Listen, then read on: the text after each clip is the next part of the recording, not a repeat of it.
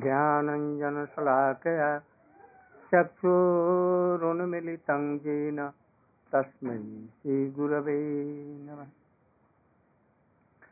वंशाकल्पतरुभ्यश्च कृपा सिन्धुभ्य एव च पतितानां पावनेभ्यो वैष्णवेभ्यो नमो नमो महावदन्याय कृष्ण प्रेम प्रदायते कृष्णाय कृष्ण चैतन्य नामने गौरक्तिसे गुरवे गौरचंद्राय राधिकायै तदालयै कृष्णाय कृष्ण भक्ताय तदभक्ताय नमो यं प्रव्रजन्तमनुपेतमपेतकृत्यं द्वैपायनो विरह कातरया जुहाव पुत्रेति तन्मयतया तरवोभिनेदु तं सर्वभूतहृदयं मुनिमानुतो तवैवास्मि तवैवास्मि न जिवामि त्वया विना इति विज्ञाय राधे तं नमामि शरणं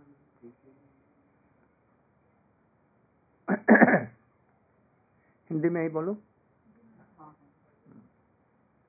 Anyone can translate in English. But after so many days, I am going to speak in English.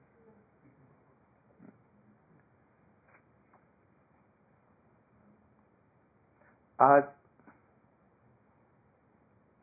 Ekadashi का दिन है। आज हम लोग एकादशी का व्रत किए हुए हैं। भारत में अधिकांश लोग एकादशी का व्रत करते हैं, चाहे और कोई व्रत करे चाहे न करे, किंतु एकादशी का व्रत, चाहे वो वैष्णव हो, चाहे अद्वैतवादी हो, चाहे रामानुजी हो, मध्वाचार्य का हो, कोई किसी संप्रदाय में नहीं रहे, सभी ब्राह्मण क्षत्रिय वैश्य सभी लोग इस व्रत को करते हैं। कोई भले ही कोई एक कोई व्रत न करे, किंतु आज की ये जो एकादशी है, जिसको निर्जला एकादशी कहते हैं, एक एकादशी करने से सब एकादशी भी हो जाएगी, सब व्रत भी करने हो जाएंगे। सोम मंगल कितने बहुत से लोग करते हैं, सारे एक एकादशी के करने में ही हो जाते हैं। क्यों ऐसा? और एकादशी का व्रत क्यों करना चाहिए? उससे कुछ लाभ है या हानि है? भूख लगती है, आदमी दुर्बल हो जाता है, आदमी काम नहीं कर सकता। लोगों की बहुत सी ऐसी धारणाएं हैं, किंतु ये गलत धारणा है। एकादशी नाम ही क्यों पड़ा? जो जिस दिन को पढ़ते हैं वही नाम रख देते, सोम मंगल बुधवार।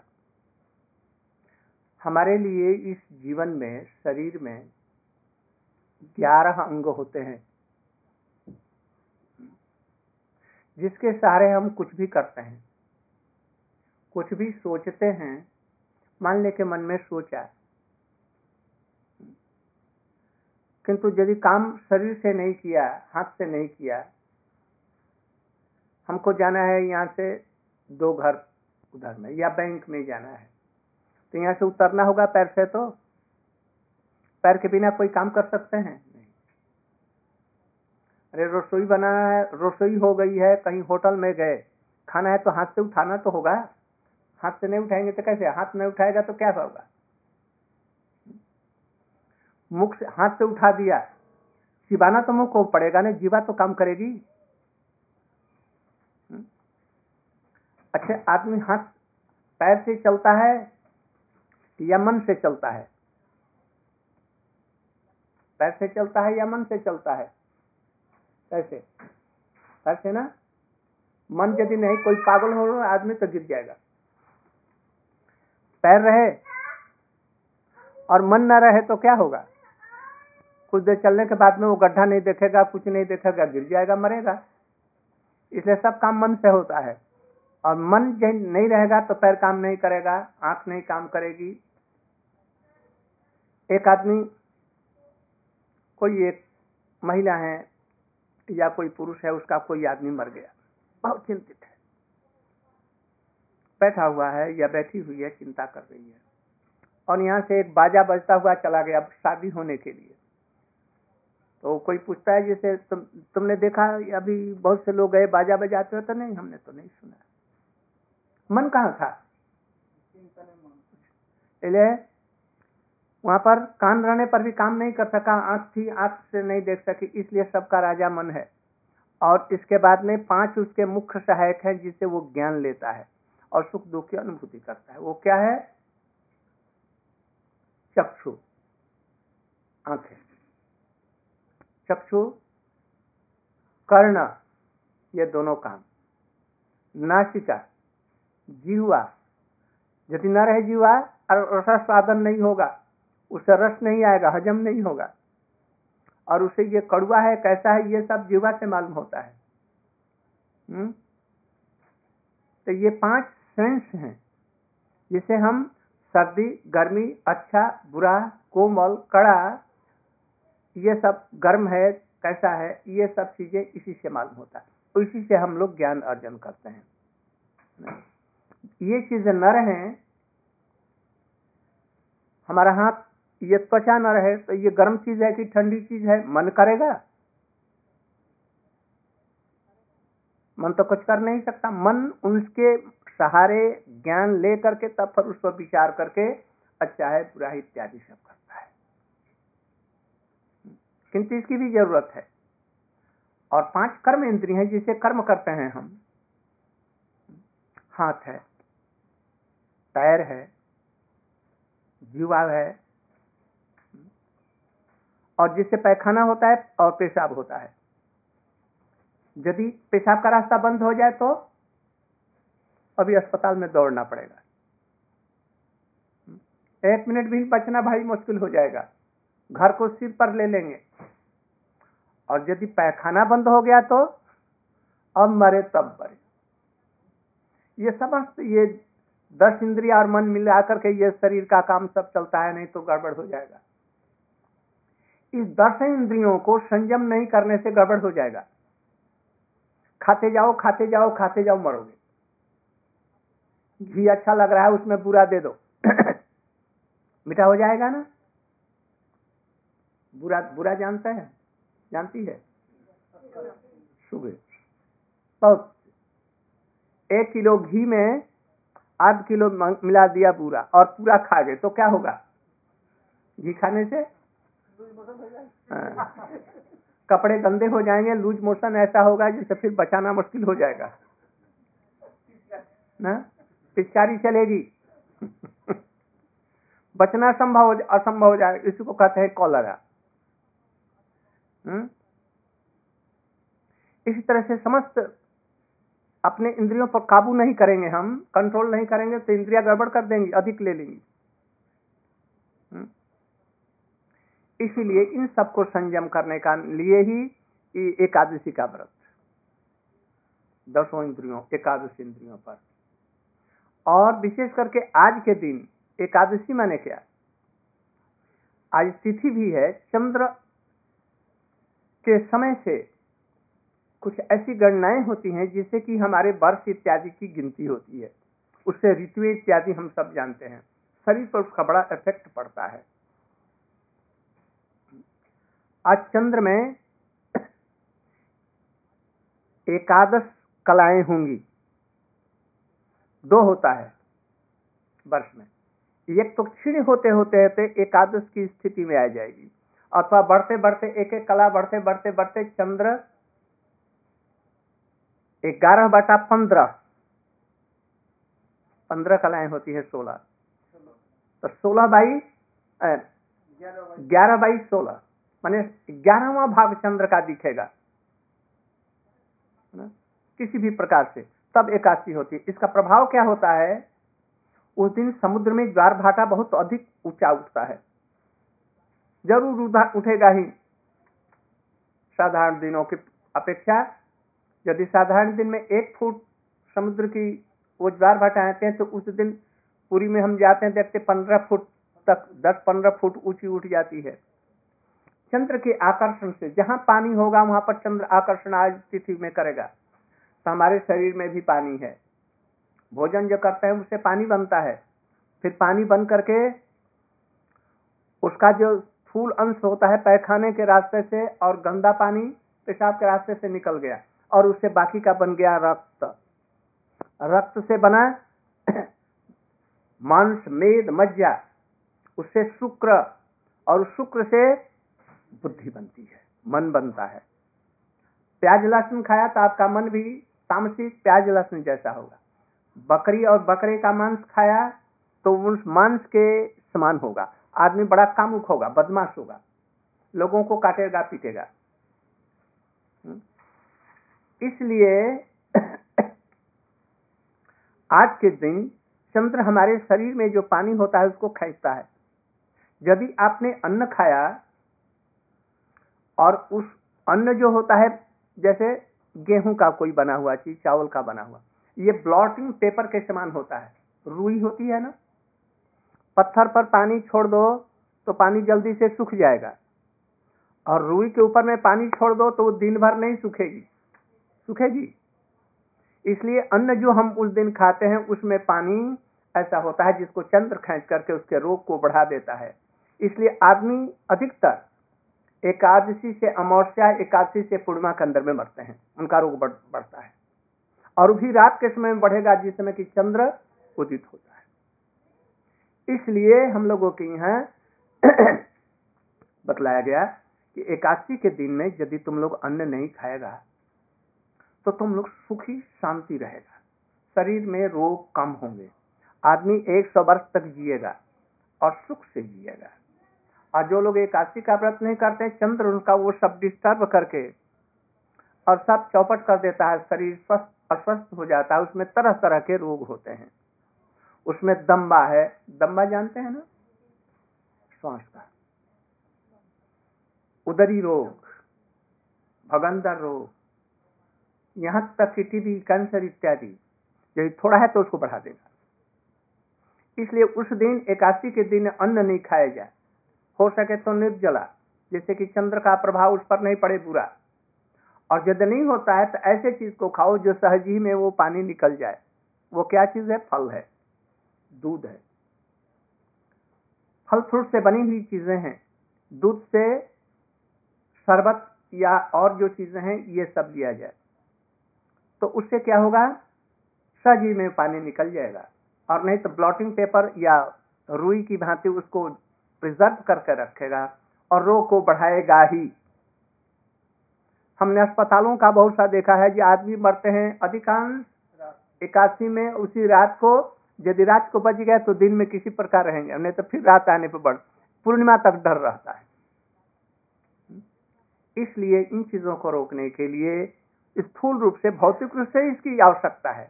और पारमार्थिक रूप से क्या है? पारमार्थिक रूप से इन एकादश इंद्रियों को महीने में दो बार कुछ विश्राम देना चाहिए। आप लोग काम करते हैं, ऑफिस में इधर उधर में काम करते हैं, तो गवर्नमेंट छुट्टी आपको ऐसे ही देती है? उसका कितना पैसा मारा जाता है? एक दिन की छुट्टी देने में लाखों लोगों को कितने पैसे उसके नुकसान होते हैं। किंतु नहीं, वो इसलिए जानबूझ करके देती है गवर्नमेंट छुट्टियां, ये जो परिश्रम करके क्लांत आदमी हो जाता है तो वो थोड़ा सा विश्राम कर लेगा, उसका मन जरा ठीक हो जाएगा, दूसरे दिन पूरे डबल रूप से काम करेगा, वो दुगना उसे वसूल कर लेगा। और सब समय काम करता रहे तो कुछ दिन के बाद वो काम नहीं करेगा, बीमार हो जाएगा। उसी तरह से अपने अंदर में, शरीर के अंदर में बहुत से कीड़े हैं जो हजम करते हैं। उनके पुष्टि रहने से हम लोग पुष्ट रह सकते हैं, उनके बीमार हो जाने से हम लोग भी बीमार हो जाएंगे। इसलिए उनको एक दिन विश्राम अंततः पंद्रह दिन में एक दिन देने की जरूरत है। फुल यदि करो दूसरे दिन तक तुम तुम्हारी एनर्जी, शक्ति पूरी होगी, अच्छी रहेगी। और यदि इनको विश्राम नहीं दिया तो एक सौ वर्ष की आयु आपकी पचास वर्ष की आयु रह जाएगी, वो भी स्वस्थ नहीं रहेगी। किंतु ये सब हमने गौण बतलाए। मूल चीज क्या है? भगवान ने देखा कि हमको छोड़ करके जीव भुला हुआ, भटका हुआ संसार में, इस शरीर को ही सर्वस्व मान रखा है। यह शरीर बड़ा सुंदर है तो बहुत सुंदर दिखता है, किंतु कभी कभी हम लोग धोखा खा जाते हैं, गुणों की परख नहीं कर पाते, शरीर में चलते हैं, शरीर वो धोखा दे, सौंदर्य में वशीभूत होकर के मरते हैं। तो यदि आत्मा सुंदर है, स्वच्छ है, पवित्र है, उसके गुण हैं, तो तो आदमी श्रेष्ठ है। हम लोग गांधी जी को बहुत मानते हैं, गांधी जी कैसे खूब सुंदर थे, लठिया लिए हुए बूढ़े से चलते थे, दुबले पतले, आप लोगों ने शायद नहीं देखा होगा, महात्मा गांधी कहलाते हैं। उनसे जगत में लाखों कोटि बड़ी बड़ी सुंदर लोग। इसलिए जिसकी आत्मा सुंदर है वो सुंदर है, जिसके गुण सुंदर हैं वो सुंदर है, है ना? जो खूब सुंदर है और वो सुंदरता के वजह से लोगों के समाज में बन करके अच्छा और उनका सब कुछ चोरी कर लेता है, झूठ बोलता है, चोरी करता है, बदमाशी करता है, डकैती करता है, तो वो किस काम का है? तो हमारे अंदर में हम भगवान को भूल करके अभी जन्म मरण के चक्कर में पड़े हुए हैं। कब से पड़े हैं इसका कोई था नहीं, अनंत कालों से। और कितने बार हमारा ये पहला मनुष्य जन्म नहीं है,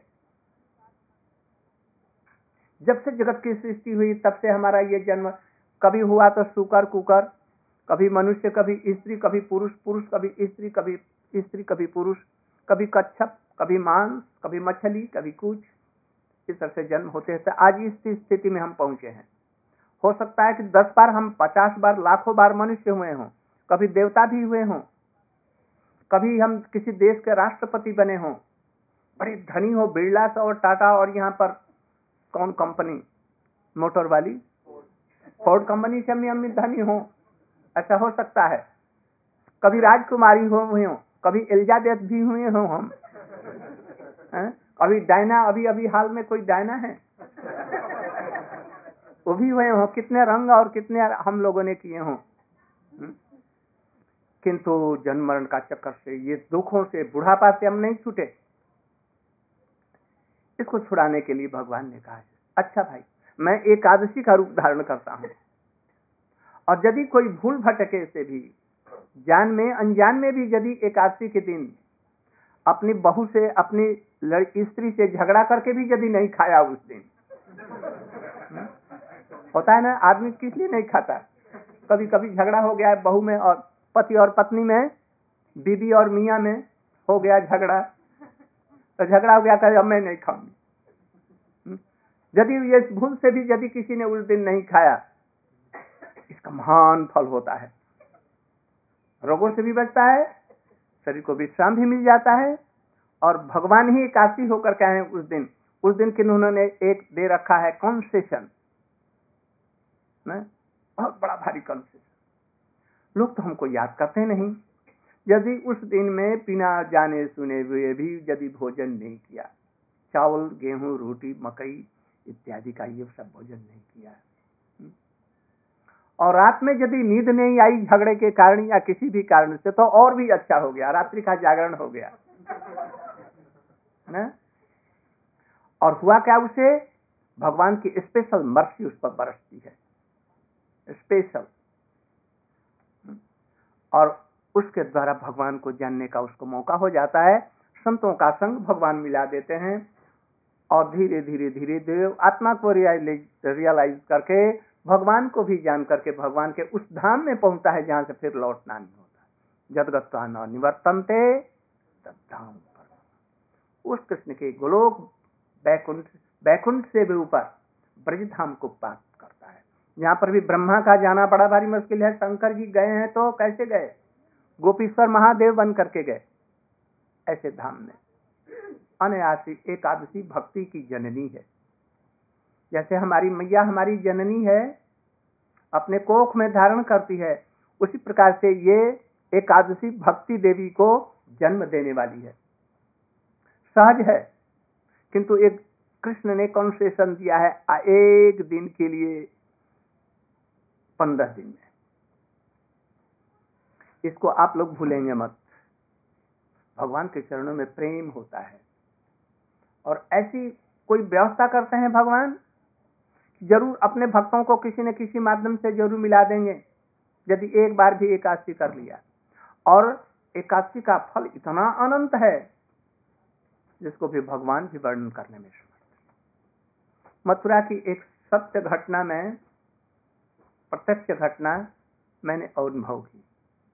एक गाय थी बड़ी बीमार, उसका पेट फूल गया, रास्ते में पड़ी हुई, आंखों से आंसू गिर रहे हैं। गाय बड़ी सुंदर देखने में, किंतु अब मर रही, छटपट छटपट कर रही है। आदमी देख रहे हैं, प्रणाम कर रहे हैं, कुछ कर नहीं सकते।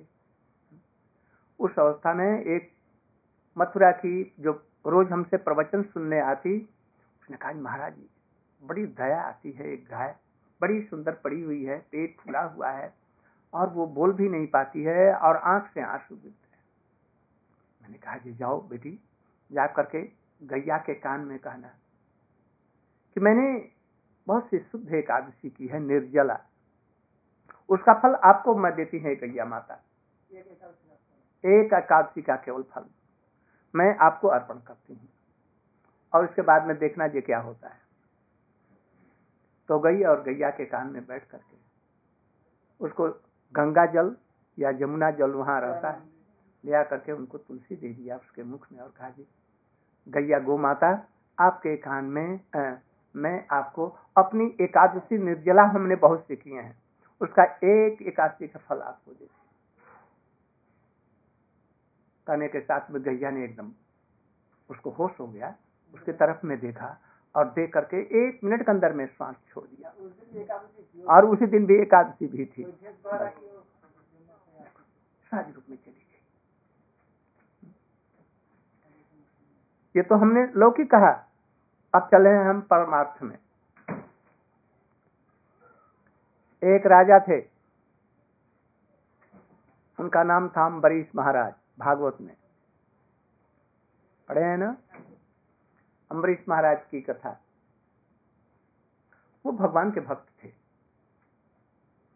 एकादशी का निर्जला उपवास करते थे। कैसे करते थे? एकादशी के पहले दिन एक बार खाते थे सवेरे, फिर शाम को, रात में नहीं। और एकादशी के दिन एकदम पानी भी नहीं लेते। दूसरे दिन सवेरे सूर्य के उठने पर ठाकुर जी की पूजा कर, ठाकुर जी का प्रसाद कुछ वो ग्रहण करते थे। रात में सोते नहीं थे, नाम करते थे, हरे कृष्ण हरे कृष्ण जपते रहते थे। मथुरा में रहते थे। एक समय में दुर्वासा ऋषि वहां पर पहुंचे। दुर्वासा जी बड़े सिद्ध महापुरुष हैं, योगी हैं।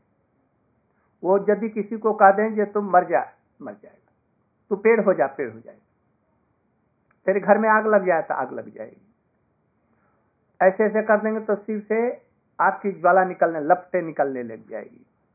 जिसको जो कहते हैं वही हो जाता है। तो वो आए, उनको देख करके।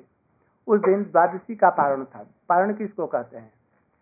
एकादशी को करने के बाद में व्रत, दूसरे दिन सूर्योदय के बाद में ठाकुर जी को कुछ दे करके कुछ जरूर अन्न जातीय कुछ लेना है, नहीं तो व्रत नष्ट हो जाता है।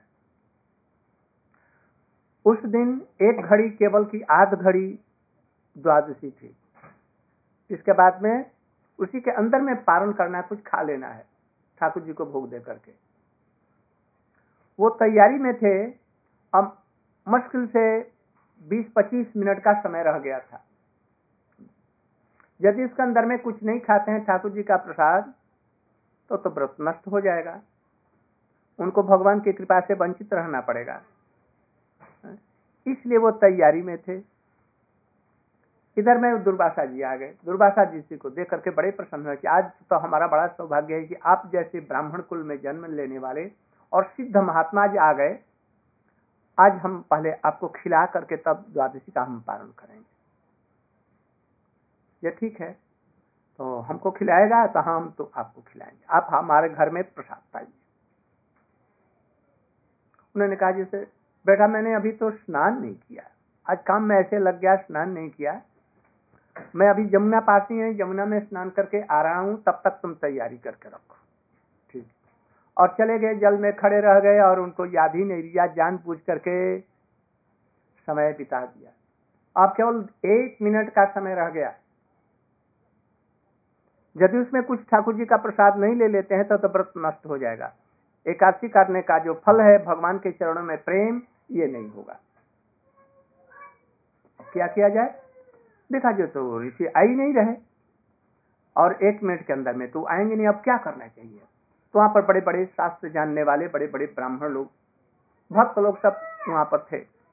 उन लोगों से पूछा क्या किया जाए। उन्होंने कहा भाई अतिथि तो साधारण आदमी नहीं है, बहुत बड़ा ऊंचा अतिथि है। यदि आप उसके आने के निमंत्रण दे करके और पहले ही कुछ खा लेते हैं तो तो आपको श्राप अभिसंपात दे देगा, कॉर्स कर देगा और आप मारे जाएंगे, आपके घर वाले सभी मरेंगे।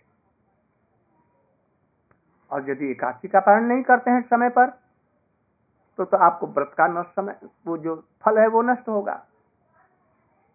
उन्होंने कहा कि जो कुछ भी हो मैं अपना परमार्थ नष्ट नहीं करना चाहता, भले ही मर जाना पसंद कर है मुझे, किंतु एकादशी का फल जो भगवान की भक्ति है वो नष्ट नहीं होनी चाहिए। हम तो भगवान के चरणों में प्रेम चाहते हैं, उनकी सेवा प्राप्त करना चाहते हैं, इसलिए हम एकादशी का पालन जरूर हमको करना है किसी भी हालत।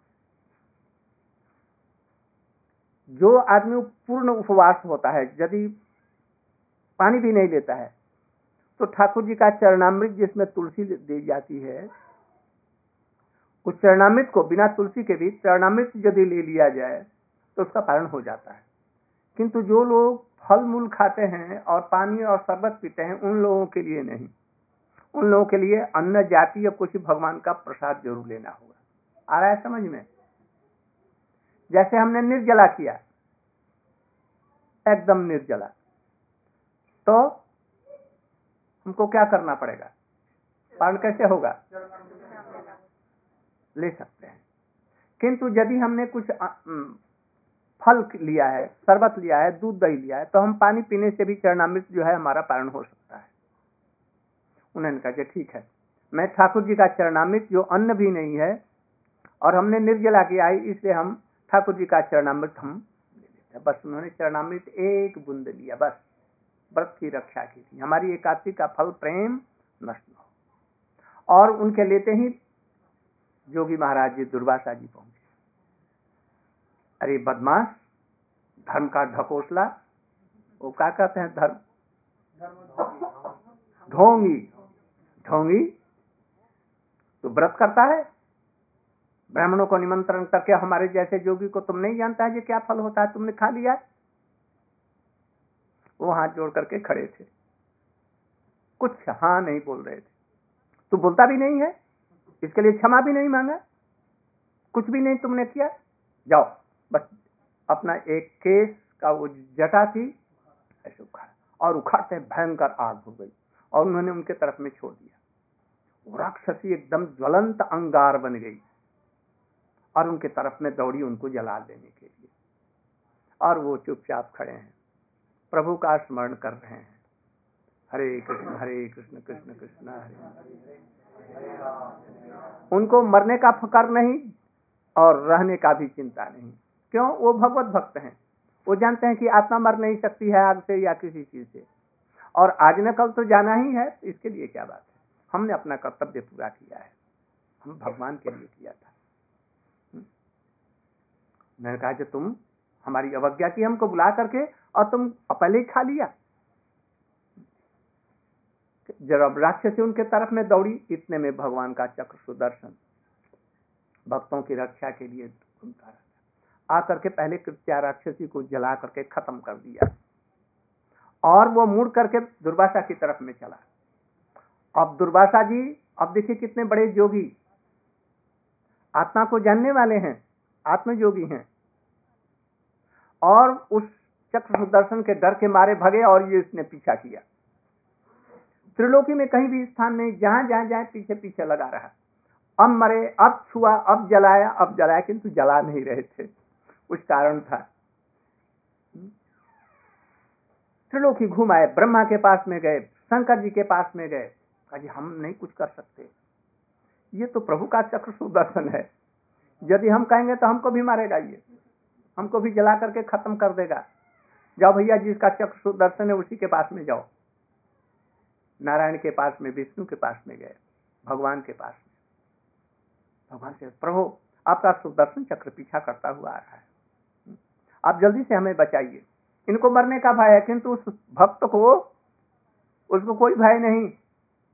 भक्त ऐसे ही होते हैं, उनका किसी को भय नहीं, निर्भय होकर के भजन करते हैं, भगवान के चरणों में शरणागत हैं, इसलिए मृत्यु आए चाहे जो कुछ भी हो वो नहीं डरते। और दुर्वासा जी इतने सिद्ध योगी हुए, मृत्यु के पीछे भगे भगे भगे किसी प्रकार से। नारायण बोले जी मैं कुछ नहीं करता, यदि किसी के पैर में कांटा गड़ गया तो वो सिर से नहीं निकलता। आ रहा है समझ में? पैर में कांटा गिरा गड़ गया ऐसे तो कहाँ से निकलेगा? पैर से ही निकलेगा। हुँ? हमारा पैर है, हमारा भक्त है, हमारा हृदय है, तो जहाँ गड़ा है वहीं से निकलेगा। तुम जाओ फिर उन्हीं के पास में, अम्बरीश के पास में जाओ, वही कुछ कर सकते हैं, मैं कुछ नहीं कर सकता। मैंने तो अपने को बेच दिया है भक्तों के हाथ में, मैं कुछ स्वतंत्र तो थोड़े हूँ, हम, हम तो भक्त के पराधीन हैं। वो जैसे नचाता है मैं वैसे नाचता हूँ। अर्जुन ने कहा जा रथ पर बैठ जाओ, तो मैं उनके रथ पर बैठ गया। कोई कहा जा हमारे हृदय में बैठ जाइए, तो मैं बैठ गया। बिना उनके आदेश से मैं कुछ नहीं करता, मैं जो कुछ करता हूँ भक्तों के लिए ही करता हूँ। मैंने अपने को बेच दिया, भाई जाओ वहीं। फिर कुछ नहीं आ, आया समझ में, फिर लौट करके गए। जब उनके चरणों में गिरना लौटे तब उन्होंने पकड़ लिया, आलिंगन करके, महात्मा जी आपको बहुत मैंने कष्ट दिया, आप मुझे क्षमा करें। अरे तुम, तुम्हारी महिमा आज हमने देखी, भगवत भक्तों की महिमा, भगवान के दासों की महिमा अद्भुत है।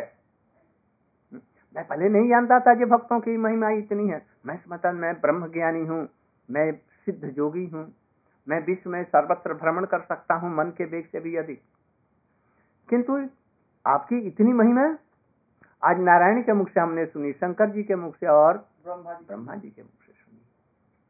उसको त्रिलोकी में कोई भी दंड देने वाला नहीं है। भगवान के प्रभु को एक बार भगवान का नाम यदि ले लिया कोई भूल से भी, जमदूत उसके पास नहीं आएगा। उसकी सारी व्यवस्था प्रभु के अंदर में होती है, उसके लिए बैकुंठ से विमान आते हैं।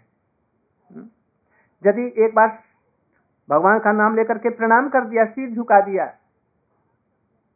खबरदार जम के दूत वहां मत जाना। भूल करके भी अपना नाम यदि भगवान का कोई भी नाम, हजारों नाम में से कोई भी एक नाम ले ले, तो भी उनके पास में नहीं जाना। जिनके गले में तुलसी देखना, जिनके घर में ठाकुर जी गीता भागवत हो, उनके घर में तुम लोग मत जाना। ये तुम लोग के कंट्रोल में नहीं है, जम के कंट्रोल में नहीं है, ये किसके कंट्रोल में है? प्रभु के हाथ में है, वो जैसा करते हैं करें। इसलिए आज मैंने उनकी महिमा देखी, इसलिए आप मुझे क्षमा करें। मैं देखिए आपके लिए एक वर्ष तक उपवास होकर के ऐसे ही खड़ा हूं, मैंने कुछ नहीं लिया। मैं कहा जी एकादशी की महिमा इतनी है, मैं नहीं पहले समझता था, मैं एकादशी नहीं करता था, अब आज से मैं भी एकादशी करूंगा। हमको भी कितना हो हो गया, कितना वर्ष, एक वर्ष पूरा हो गया कुछ खाए हुए, मैं घूम रहा हूँ। हमारी कितनी बारह एकादशी हो गई, आज मैं उसका पारण कर रहा हूँ, चौबीस एकादशी। तुम्हारे घर में जो कुछ बना है भाई लाओ, अब और मैं निर्जला किया। उनके घर में जो कुछ ठाकुर जी का प्रसाद बना हुआ था,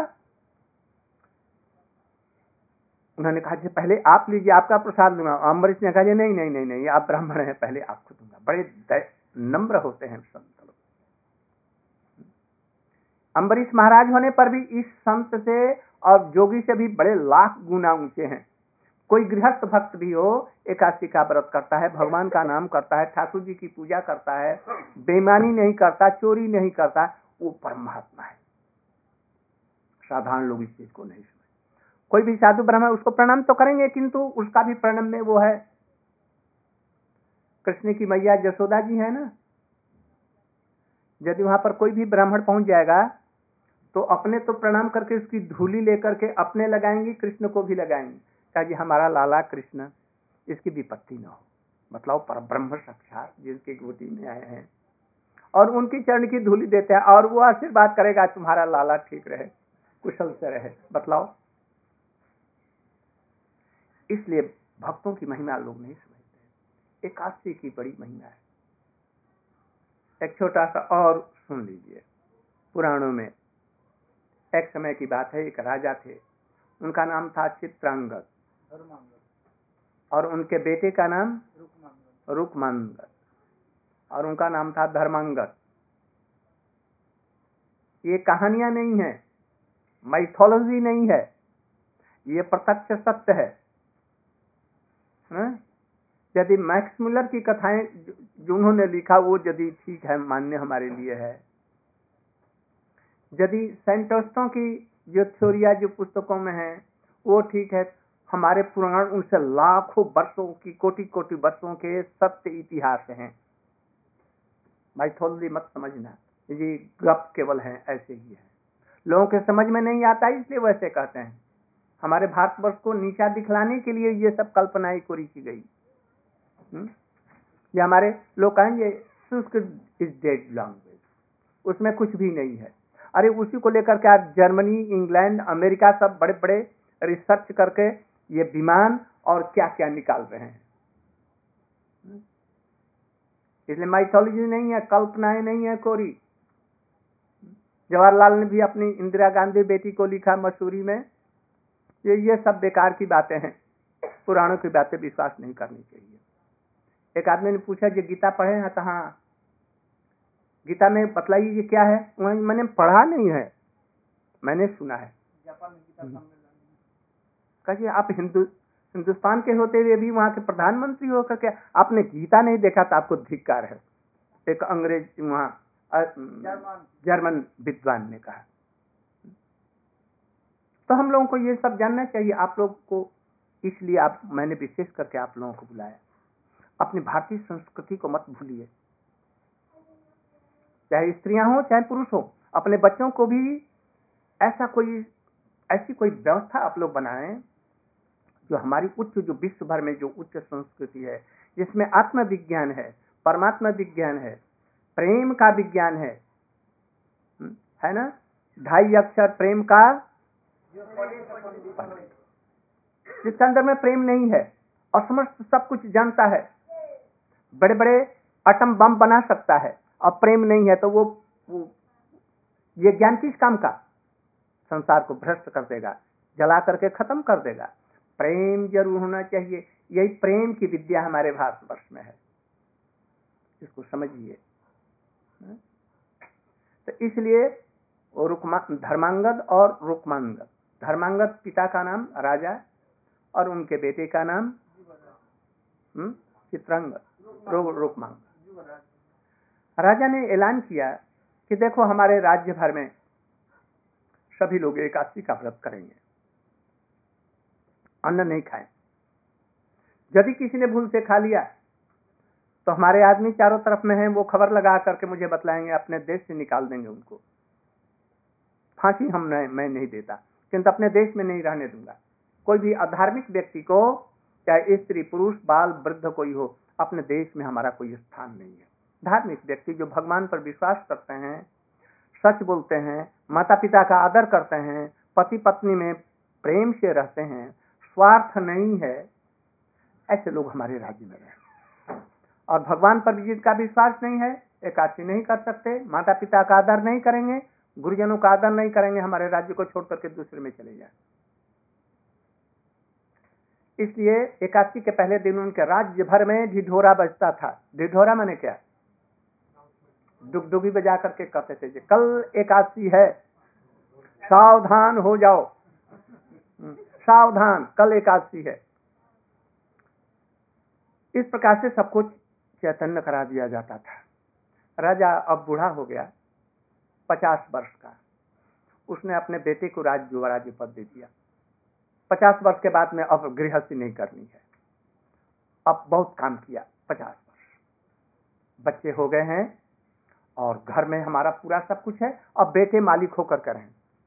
यदि पचास वर्ष साठ वर्ष के बाद में भी रिटायर्ड होने के बाद में घर में रहते हैं और मालिक बंद करके रहते हैं या मालकिनी, तो बहू से झगड़ा होगा, बेटे से झगड़ा जरूर होगा और अब बच्चे आपको जरूर तंग करेंगे, इसलिए खुशी से उनको सब दे दीजिए।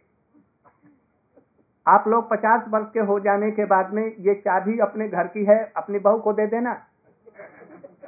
और ये बाप लोग क्या करेंगे, अपने बेटे को जबकि वो चौबीस पच्चीस वर्ष का हो जाता है और आप हो जाते हैं साठ वर्ष का, भाई खुशी से उसको दे दीजिए, तब तो आपका आदर होता रहेगा घर में, और नहीं तो आदर नहीं होगा, ये समझ रखिए, वो घर बेकार का हो जाएगा। पहले मांगे तो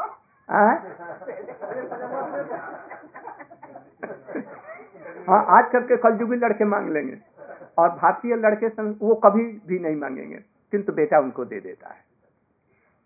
तो वो पचास वर्ष होने के बाद उन्होंने कहा कि बेटा आप तुम राज्य करो और मैं थोड़ा सा जा रहा हूँ भजन करने के लिए, कोई जरूरत हो तो तुम हमसे आकर के कहना, हम तुमको बतला देंगे। हा?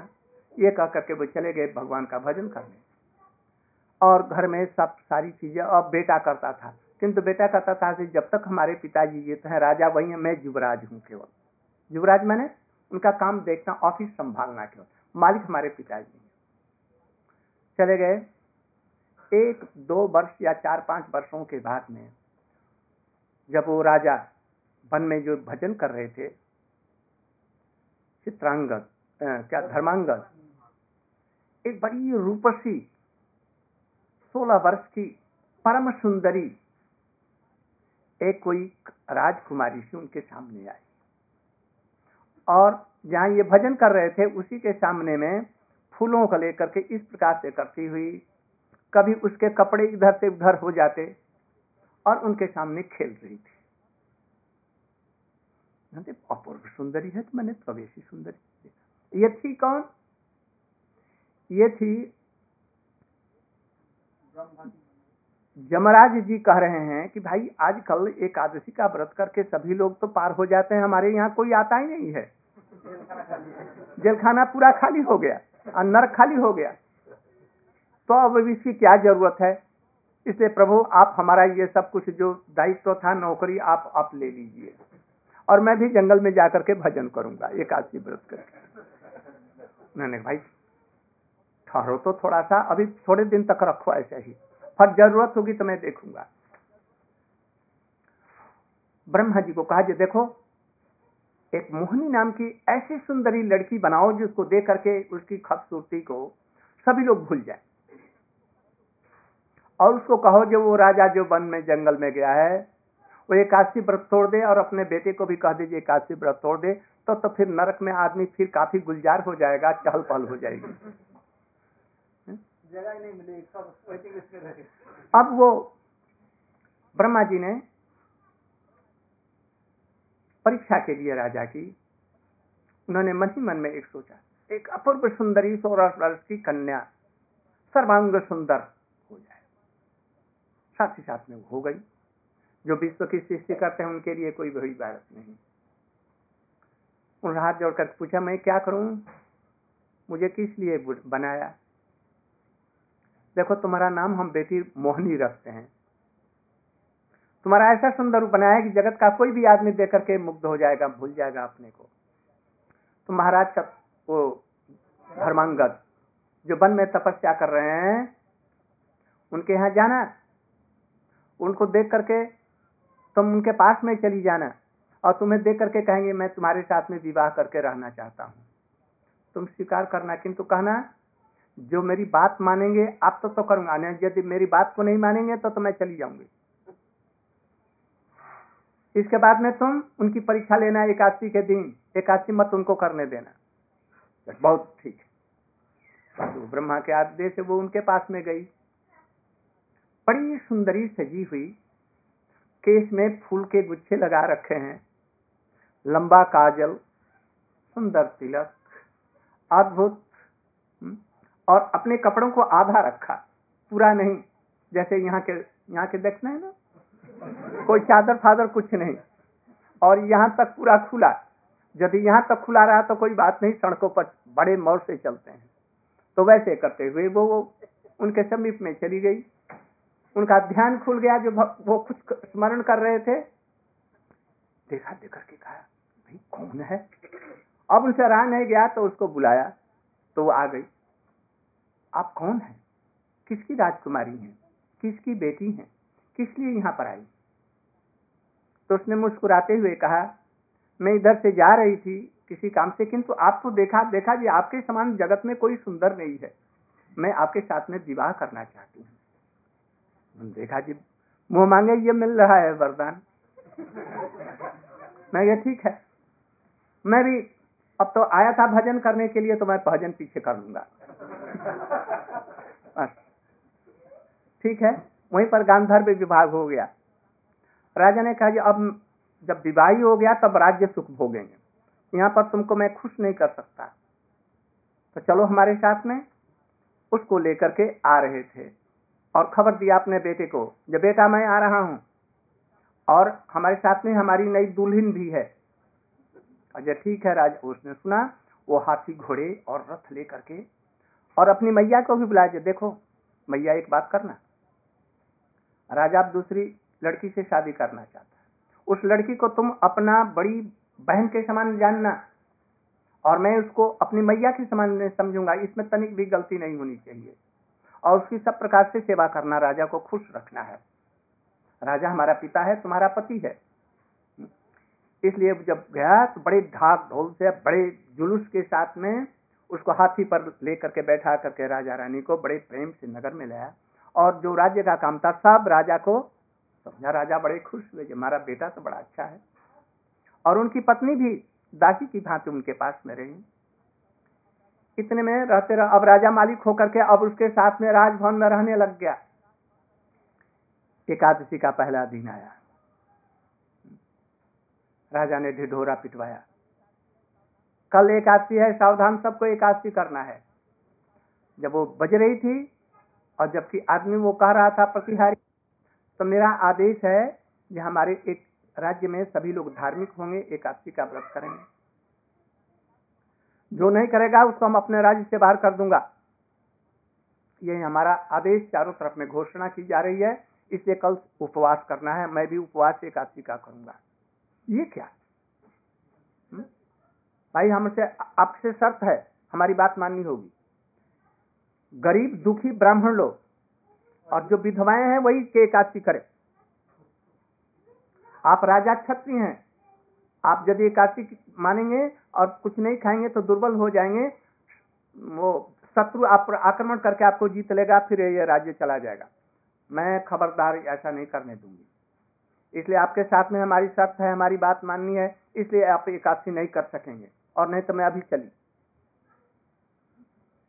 राजा ने सोच विचार किया, सोच विचार करके देखे खूब गंभीरता से, अच्छी बात है, ठीक है आप चले जाइए, मैं एकादशी नहीं छोड़ सकता, भगवान को नहीं छोड़ सकता, आपको छोड़ सकता हूँ।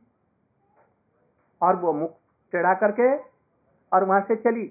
इतने में वो रानी आई पहले वाली, मुझे बहन कहाँ जा रही है, तो हमने उन्होंने बात मेरी बात नहीं मानी, इसलिए मैं इनको छोड़ करके जा रही हूँ, अब नहीं रहूंगी। बेटी ऐसा मेरी बहन तू ऐसा मत कर, राजा जो कहते हैं उनकी बात मान, तू एकादशी कर, तुम्हारा कल्याण होगा।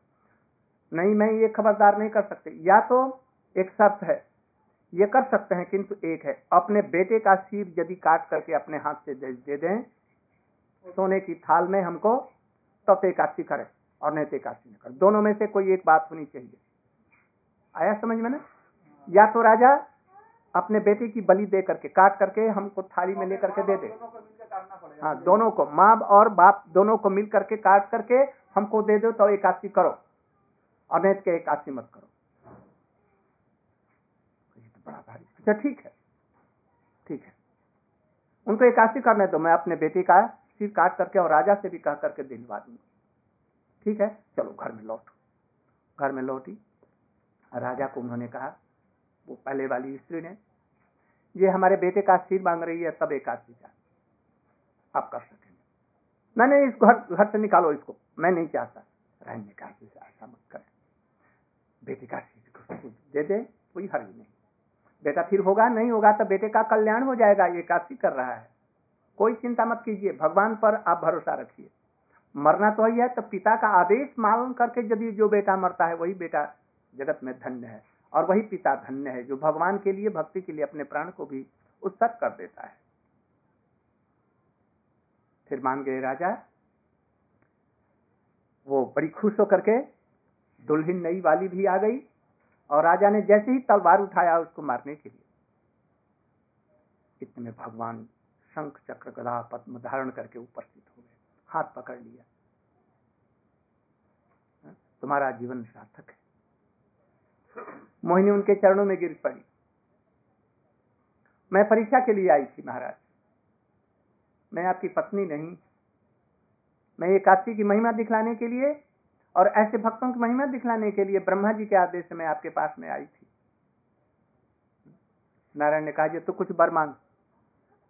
तो उसने वर मांगा कि एकादशी के दिन जो लोग अन्न खाएं उनके जितने भी पुण्य हैं वो सब हमको मिल जाए और उनके जितने ही जगत के दुर्गुण हैं उनमें आ जाए। गोवध का पाप, अन्न, हाँ, ये सब जितने गंदे पाप हैं वो उनमें आ जाए और हमें उनके गुण आ जाए। एवं अस्तु। इसलिए एकादशी के दिन में जो अन्न इत्यादि खाते हैं उनमें कुछ दुर्गुण आ जाते हैं। ये झूठी कल्पनाएं नहीं है, झूठी कल्पनाएं। आप दो दिन एकादशी करके देखिए, आपका चित्त पवित्र हो जाएगा, निश्चित पवित्र हो जाएगा। और फिर भगवान ने कहा, आज एकादशी के दिन में जो कोई हमारे भक्त होंगे, एकादशी के दिन में यदि निर्जला नहीं कर सकते कोई बात नहीं, फल मूल कंद इत्यादि लेकर के, और उस दिन हमारा थोड़ा सा भी नाम संकीर्तन करेंगे। कैसा नाम संकीर्तन? हरे कृष्णा हरे कृष्णा कृष्णा कृष्णा हरे हरे,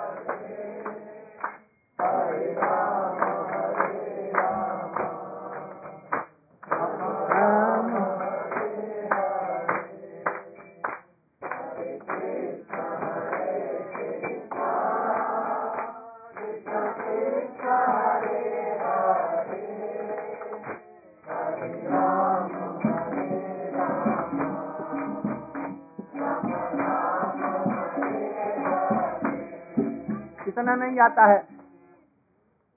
राम राम, कृष्ण कृष्ण, राधे राधे, राधे श्याम, नारायण, कोई भी नाम आपको जो प्रिय है आप कर सकते हैं, कोई भी हानि नहीं। कोई भी नाम आपका प्रिय हो, किंतु सब नामों से श्रेष्ठ कृष्ण का नाम, क्योंकि एते चांस कला पुंसा कृष्णस्तु। एक कृष्ण का नाम लेने से उसमें राम का नाम, नृसिंह भगवान का नाम, नारायण का नाम, जितना भगवान का नाम है सब उसमें आ जाता है।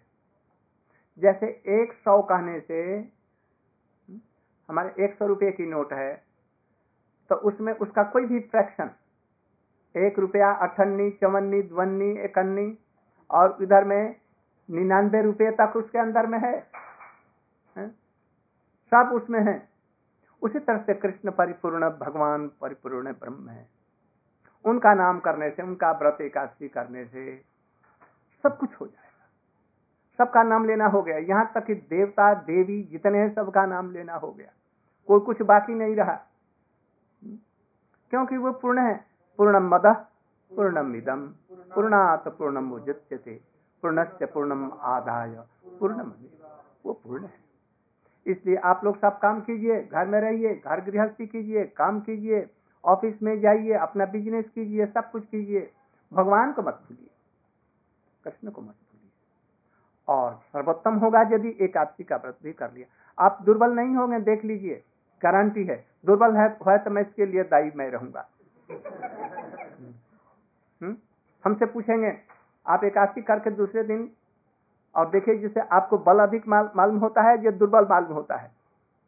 यदि दुर्बल है तो हमारे पास में, मैं गारंटी, आप जो कुछ कहेंगे मैं उसको देने के लिए तैयार हूँ।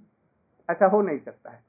सूरज पश्चिम में उग जाए, भले ही उग जाए, भले ही आग से बर्फ पैदा हो जाए, आकाश में फूल खिल जाए, भले ही कछुए के पीठ पर केस उग जाए, भले ही खरगोश को सिंह आ जाए, यह सब हो सकता है। बारी मथे बरु हो या घृत सिकताते बरुते बिनु हरि भजन न भवतरिय, यह सिद्धांत एस्टैब्लिश्ड ट्रूथ है। यह सब भले ही हो जाए, भले ही पानी को भिगोने से, मथने से घी निकल जाए, भले ही निकल सकता है न? किंतु भगवान का जो भजन करेगा, एकादशी इत्यादि का जो व्रत करेगा, उसका कोई भी अनिष्ट नहीं हो सकता है, ये गारंटी है।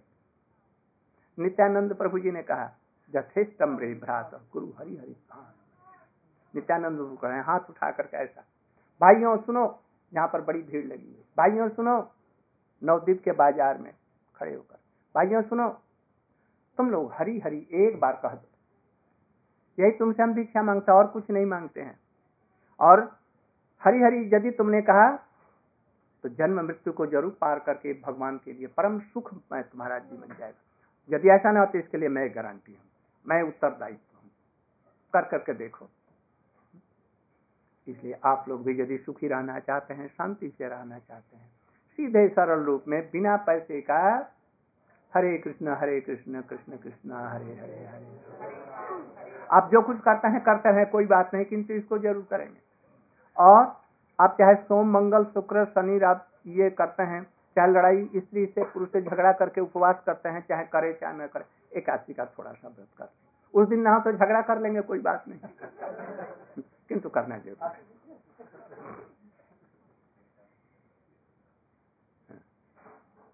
जय राधा माधव।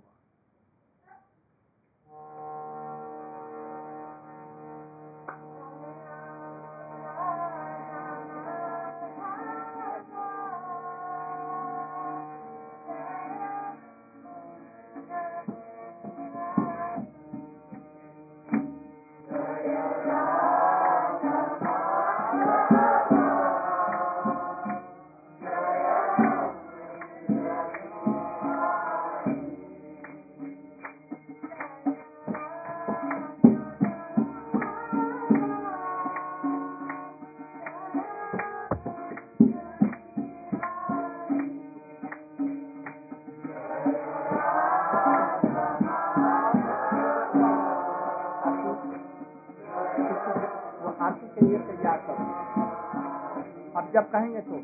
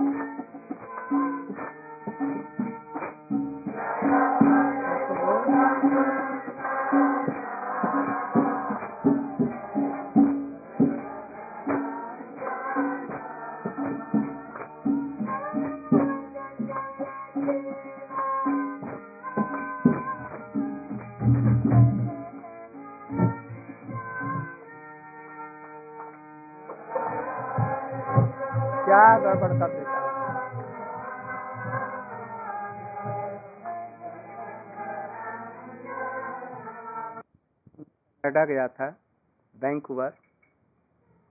वहाँ पर एक हमारे भारत के रहने वाले हमसे मिले, पंजाब में रहते थे, वो मुझसे मिले। वो रोने लगे मुझे देख करके, हमारी कथाओं को सुन करके रोने लगे। मैंने कहा जी आप रोते क्यों हैं? उन्होंने कहा मैं बहुत उच्च परिवार में रहता था, वहाँ मैं इंजीनियर था, किंतु अधिक रुपया कमाने के लिए मैं भारत को छोड़ करके लुधियाना का रहने वाले और मैं चला आया कनाडा में। और यहाँ पर हमने करोड़ों डॉलर्स कमाए। मैं मेरी स्थिति बहुत, हमको एक बेटा और बेटी है, हमारे पास में दस बीस कारें हैं, बड़े बड़े कारखाने हैं और उसकी सारी व्यवस्था मैं देखता हूँ। लड़की भी चौबीस वर्ष की हो गई है, लड़का भी बीस वर्ष का है, किंतु मैं बहुत दुखी हूँ। संसार में सबसे बड़ा दुखी हूँ। मैंने क्यों दुखी है? आपके पास में पैसे हैं, बहुत पैसे, सब चीजें संसार में आपको सुख भोग करने के लिए तो काफी सभी हैं, दुखी किस लिए? दुखी कि मैं क्या बतलाऊं। अभी एक महीने की बात, हमारी लड़की एक गर्ल बॉयफ्रेंड के साथ में हमारे घर में आई। मैं तो जानता भी नहीं था, इधर में आकर के सुना जब गर्लफ्रेंड किसको कहते हैं, बॉयफ्रेंड किसको कहते हैं। हमारे भारतवर्ष में ये सब नहीं। अब शायद में आमदनी हो गई हो इन देशों से। तो वो बॉयफ्रेंड को लेकर के आई और हाथ में बहुत बेशकीमती बियर पीने का और गंदी चीजें खाने के लिए।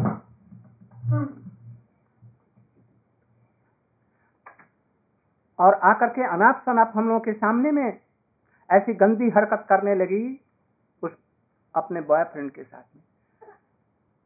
हमको और हमारे परिवार को बड़ी लज्जा है, सिर नीचा कर दिया। कहा ये बेटी घर में ऐसा करती है, तू हमारे पिता माता के सामने नंगी होकर के क्या क्या तू कर रही है तमाशा। साथ ही साथ में कहना था कि वो बॉयफ्रेंड गर्ल और दोनों ये पिस्तौल निकाल कर कहा अभी शूट कर देंगे यदि कुछ बोला। ये घर मेरा है और हमारा। मैं चुप हो गया, कुछ नहीं कर सकता। मैंने सोचा ये क्या इसीलिए भारत से मैं यहाँ आया? यही हमारी कमाई और संपत्ति है। मैं सबसे इतना बड़ा दुखी हूं कि आज आज विश्व में हमसे कोई भी बड़ा दुखी नहीं है। मैं क्या करूं, मेरी समझ में नहीं आता। आप लोग इसकी शिक्षा लेंगे। आप लोग अपना कभी कभी मिलन परस्पर में एक जगह मिलित होंगे। आपके परिवार में ऐसी बातें नहीं आए। भारत की संस्कृति, भारत का यह आत्मज्ञान, ये गौरव आप लोग अक्षुण्ण रखेंगे, सर्वदा वर्तमान रखेंगे। वो कैसे होगा? कभी कभी सब लोग एक अपनी सभा सोसाइटी बनाएंगे, उसमें सभी लोग मिलेंगे। उसमें फादर ट्रेनिंग, मदर ट्रेनिंग इत्यादि होनी चाहिए। स्कूल की शिक्षाएं पर्याप्त नहीं है। यदि माता पिता ही धर्म का पालन नहीं करेंगे तो उनके बेटी बेटियां भी वैसे ही करेंगे। इसलिए अपने माता पिता का लोग आदर करें, गुरुजनों का आदर करें, इन सब संस्कृतियों की रक्षा करें, तब तो हमारा समाज, आप लोग यहाँ भी हैं, सुखी रहेंगे। नहीं तो समाज का सर्वस्व ही लूट जाएगा तो तक रहा क्या, रहा क्या? इसलिए चीजों को विचार करेंगे। ये सब संदेश देने के लिए आए हैं। वहां से ये पूड़िया बांध करके लाए हैं। ये आप लोग इस पर विचार करेंगे, अपनी संस्कृति, अपनी मर्यादा, अपने बहुए बेटे लड़कों आप सबके समान हो और हमारी संस्कृति भी कायम रहे, हम धर्म पथ पर रहें। गाय का मांस और ये सब चीजें मत खाएंगे, ये शराब तराब से बचे रहेंगे। धन का उपयोग अच्छे कामों में लगाएंगे, बुरे कामों में नहीं। कमाना सहज है, उसका उपयोग करना बड़ा भारी कठिन है। एक टट्टी कमाने वाला भी वो रुपया कमा सकता है, कोई भी बड़ी बात नहीं, किंतु उसको कैसे खर्च किया जाए जो हमारा जीवन में वो उसको हम सुखी हो सकें, ये बड़ी भारी चीज है। इन चीजों को आप लोग सब समझेंगे, सुनेंगे। हमारे यहाँ इनके घर पर, हमारे मधवानंद जी के घर पर रविवार को या शनि शनिवार को क्लास होता है इस सब चीज का। हमारे विष्णु जी हैं और, और लोग सब हैं। वहाँ पर आप लोग जाएंगे, ये सब चीजें जो मैं बतला रहा हूँ, संस्कृति की, आत्मा की बातें, भक्ति की बातें यहाँ पर चर्चा होती हैं। या आप लोग इनको बुलाइए कहीं निमंत्रण दे करके छुट्टियों के दिन में, इन लोगों को बुलाइए, सभी लोग सम्मिलित होकर के विचार करें कैसे इस देश में रह करके भी अपनी संस्कृति को, अपना सिर ऊंचा करते हुए, मस्तक ऊंचा करते हुए हम लोग जी सके रहे। हमारे बेटे भी वैसे हों, लड़कियां भी वैसी हों, हमारी बहुएं ऐसी हों, तब तो ठीक है, नहीं तो फिर खाना पीना ये तो सुअर कर लेती है, भाई जी यार तुमने बड़ा क्या कर लिया, क्या कर लिया, सोना तो खाएंगे नहीं, डॉलर तो खाएंगे नहीं। इन चीजों के लिए हम लोग ये सब सब, सब पूड़िया लेकर के आए हैं देने के लिए, अजर अमर पूड़िया आए हैं, इसका आप लोग पालन करेंगे, ये आप लोगों से हमारा विशेष निवेदन है। यदि ये एक आदमी भी इसमें से कर लिया तो हम समझेंगे हमारा आना सार्थक है। लो आरती करो।